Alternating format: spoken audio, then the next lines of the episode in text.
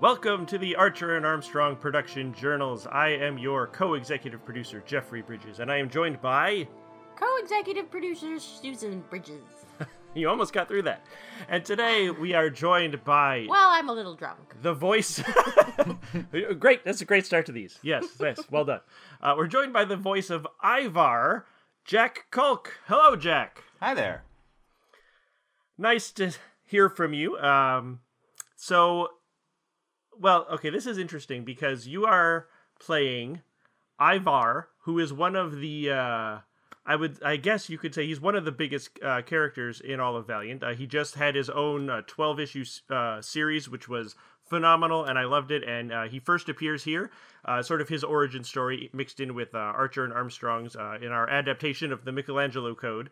Um, so you are officially the first person to ever bring Ivar to life. So no pressure.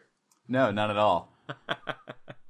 So, uh, what was the um, the process like for you of uh, sort of getting into his head and coming up with uh, his voice, which is not that different from your voice, but the, the way he speaks is definitely different from the way you know your normal speaking voice. So, Yeah. Um. So, uh, I'm not really sure what possessed me to drag this voice out, except I read the lines and I was like, oh, he growls. That makes sense. Um. you know, way back when the auditions came out. Um, yeah, and it's not that long ago. It was like six months ago. Um, and I ended up picking up the comic. Uh, I picked up the first volume of Ivar Time Walker, his uh, you know his his series, and yes, you know pawing through it, trying trying to find out how he talks, and I something said growl to me, and I hadn't gotten to do a real growl uh, in a in a long time, so. I was hoping to do that, and you know, we were actually doing the read throughs for uh, the very first episode, and there's this interchange between me and Pete Mylan, and I just remember thinking, oh, it's just the growl hour. um, Pete, Pete, of course, is our Armstrong. Uh, for those of you that are new to this, we'll be talking with him later on in the production journals. um, yeah, he's got a you know he's got a fairly deep voice in his arm, you know, Yes. and, and he has a tendency to growl with a lot of his characters. I you know I've written for him, I've acted against him before, um, but it was very fun to just you know I, I'm all angry and not very pleased with him, and Pete is always upset, and you know it's it's a good time. I I don't know I.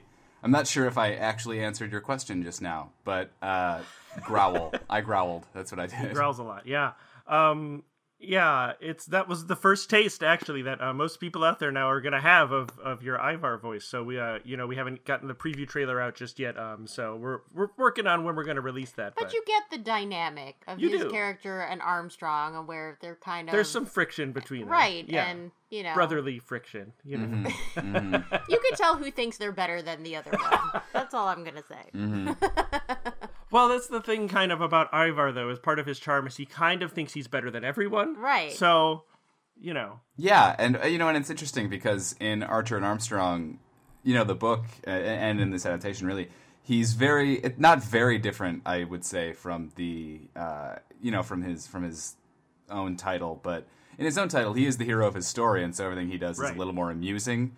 But in Yes. this one, his actions have consequences, and people are very confused and not very pleased with him, and um, so it's interesting. You know, it, it's interesting to see the different sides of him that are uh, presented across Valiant Media, but it's neat.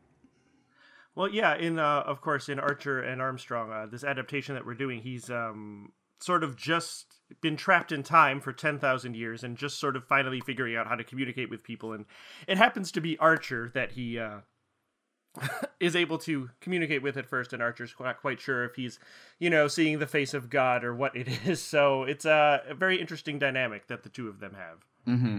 And and what I you know what I'm a I hope this isn't I don't think this is much of a spoiler, but you know, I mean the implication being he exists between time where clothes aren't. You know, there there aren't clothes between time. Yes. And so you know, the fact that Archer thinks Jesus looks like a a muscular man with really long red hair and no clothes on, uh, like that might say more about Archer than it does about uh, about Ivar. Yeah, I don't think it ever comes up uh, specifically in the audio version of it, but in the comic version, yes, uh, you can see Ivar, and he's never wearing any clothes in these first issues, so he's definitely the guy with no pants. Um, so, um, Which is a great juxtaposition to him feeling like he's better than everyone. you're like, dude, you're naked. True. You're literally naked. Mm-hmm. yeah, trying to get Archer to do his bidding. Um, so, uh, is there anything specific about the role that you found uh, particularly challenging, or was there a? Uh, I mean, he doesn't have a huge role in the this first story. I mean, he's important, but it's not like he's you know half of an episode or something. So, uh, would you find that more challenging? The fact that you had less, uh, sort of less lines to work with to get everything across with him, or how how did that go for you? Yeah, well, I mean, you know, it's it's a little challenging to do something to play someone who's helpless because what do you do? You be helpless. You know, I mean, he he has the ability to you know basically shout for, you know, like to make his voice heard a little bit, but he can't do much. You know, it's it's not his story; it's Archer and Armstrong's story. So it's difficult in the sense that you know it's it's hard to make helpless entertaining in in a way. You know, um, but you know he's very. I mean, this is kind of a family of, of fighters, of warriors. You know, literally one of them is called the Eternal Warrior. So Yes. um, they're they're not they're not the most calm guys in the world, and and so it's a little. And, you know, it's difficult sometimes to not let it just be rah, rah, rah, very angry all the time, uh, and, and to try and find some kind of compelling reason to like this guy who really can't do much to help himself. Well, the interesting thing about uh, Ivar, especially um, among the Anni-Padda brothers, is that he's, um, you know, he's physically helpless, as you mentioned. Like in the story, he's trapped in time and he can't get out. But Ivar's like a master manipulator, so I feel like he's he's never fully helpless because, like here, all he can do is talk, but he he worms his way into Archer's head to get him to do what he needs to get done. So uh, I find that a very fascinating aspect of his character. He's a very um, cerebral in that way. Yeah, and, and that's cool. And you know, I, I don't get to play a lot of chess masters. I you know I, I I'm still I mean I'm finishing up my undergrad right now, and I, I play a lot of characters who are awkward and weirdly sexual. That's sort of my type. and Ivar is not really that. He's actually very smooth. He's very collected. He's very Yes. you know the word chess master comes to mind uh, na- the naked chess master the naked chess master the naked chess master something else and um, That's a miniseries title. but uh, I completely lost my train of thought. Uh, oh yeah, no. So it's it's neat to be able to to, you know to play someone this smart and this someone who thinks far enough ahead to notice the consequences of his actions. Sometimes. Yes, so, Depending yeah, on the yeah. story, yeah, yeah. You get into uh, into Time Walker, he kind of uh, well, that's a whole different thing. but he's of strong convictions, and Archer's Yes. of strong convictions. And Well, who isn't in this story? I mean, they're all button I heads. guess that's so, true. Yeah. yeah. Yeah, yeah. There are there are a lot of strong-willed people in this story, uh, for sure. Well, you talked about how he's very different from a lot of the other characters you've played. So, is there something about him um, that I don't know? I mean, it's like, uh, what am I trying to get at? Was it intimidating having to play this character? Who I mean, he's the lead of a, a pretty popular book put out by Valiant, and you know, he's he's one of like Valiant's biggest characters. Uh, they've got a whole slew of big characters, but he's definitely up there with them. So, I mean, was that?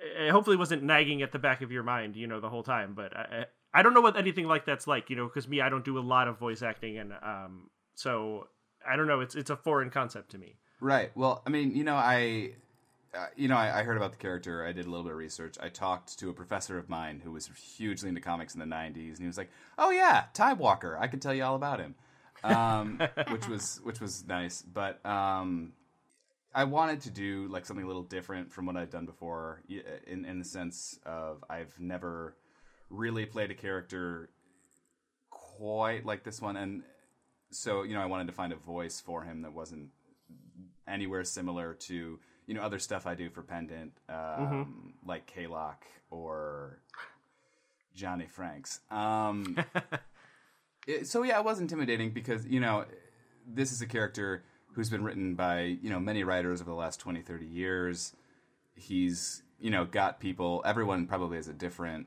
you know impression of him and this is going to be the first time we see him existing in any other media that's not a comic you know and so Right. that's an interesting step for me to to be the first one to do that when you know people have been reading him for 20 30 years and he has people who you know because you go to see a new you know, everyone's like, oh, what what kind of Batman is Ben Affleck going to play? You know, and and he will inevitably be compared to Christian Bale. He'll be compared to, you know, uh, George Clooney, Adam Right. West, but. There is no other Ivar, so that that was intimidating in the sense that it's the first steps in whatever direction this character's interpretation is going to go, which is neat. R- right, and so in the future, everyone will compare uh, other versions of him to you. So that's um, Yeah, wow. that's that's the hope. that's the hope, right? Yeah. So that's uh, exciting. Um, well, uh, how did you, Mister Jack Culk, get into voice acting? Um, pendant, really. You know, there there were some. Uh, Yes. yes, yes, yeah. No, I didn't really. I, I didn't do a lot with my high school theater program uh, at the time, and uh, Pendant was putting out a lot of stuff that I really enjoyed, and so I auditioned. My first role was in The Kingery, which was really fun. Um, back before you had to be 18 to act in The Kingery. we wised up. Yeah, that show is not for children. It's a great show, but Not for children. We Um, tightened up our policies thanks to you, Yes, and Colin. child. yeah. and Colin Kelly. Um, but um, yeah, so really it was pendant, and you know I've, I've just kept going the whole way through. I've, I've done a project here or there. I voiced a commercial for my university uh, that aired during March Madness, which was fun. Um, but for the most part, I, I, I stick with doing voiceover with pendant, uh, which is a lot of fun. And then once in a while for my university when we need a, a voice around. But yeah, Do you have other uh, projects or things going on at the moment uh, that you would like to talk about, or, or uh, you know, sort of promote and help people find? And Um, well, there there is an upcoming project at Pendant Audio that I'm very excited about. um, I mean, I, you know, obviously it's it's your brainchild, so I'll, I'll avoid you know over over talking well, about it. I mean, you're the one who turned him into something more than you know. I, there's a show coming out at the end of March. Uh, it's called Active Radioactive Radio, and it's about this guy who sets up a radio station in a post-apocalypse because he has nothing else to do. And uh, Jack here is our our lead, playing Johnny, Johnny Franks. Franks. yes, and uh, he's um yeah so we're very excited about that project too he's a very unique guy yeah, yeah, I'm a big fan, and you know, I was. Uh, yeah, I played a major character on Quick Audio here at Pendant. I I play uh, now. I would consider him a main cast member on the Kingery. Um, K-Lock, yes. K-Lock, Kalak. yes. The These, these days, I would say that he's a main cast member on The Kingery. Um, and uh, I wrote Tabula Rasa. I still write Tabula Rasa, um, which is being worked on still. Um, it is right poke poke poke poke, poke. yes, yes.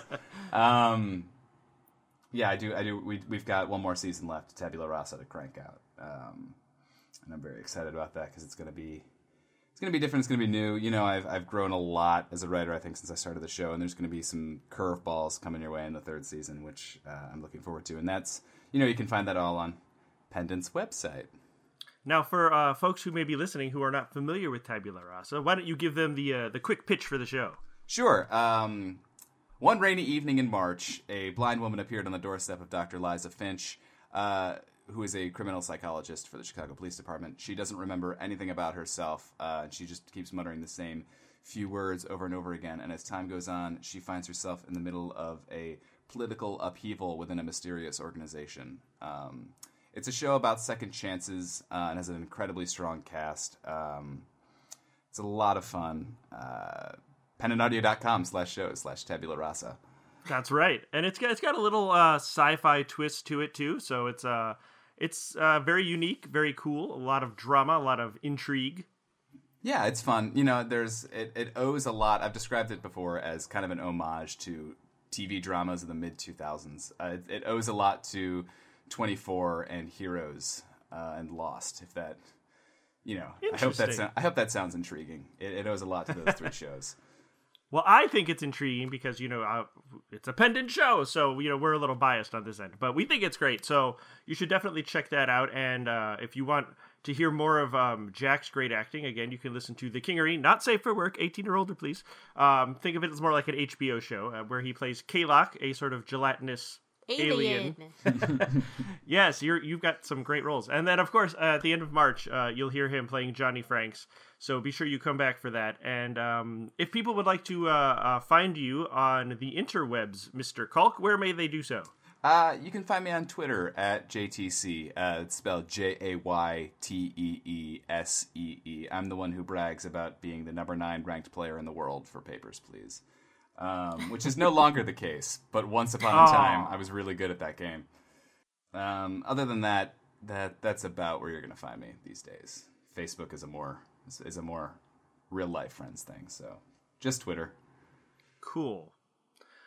All right. Well, any final thoughts about uh, Ivar in the Archer and Armstrong project and your time voicing him? Any any last things you'd like to share before we head off for the day? No, I don't think so. It's a lot of fun, and if it sounds anything like the uh, you know the group rehearsals that we did, it is going to be very quirky and very entertaining.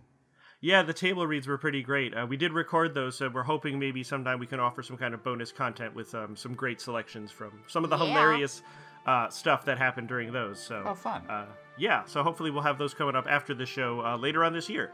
But um, thanks very much for being here, Jack. It was great talking with you. Thank you very much for having me. And uh, look forward to hearing Jack as Ivar in Archer and Armstrong, the audio drama. Coming soon!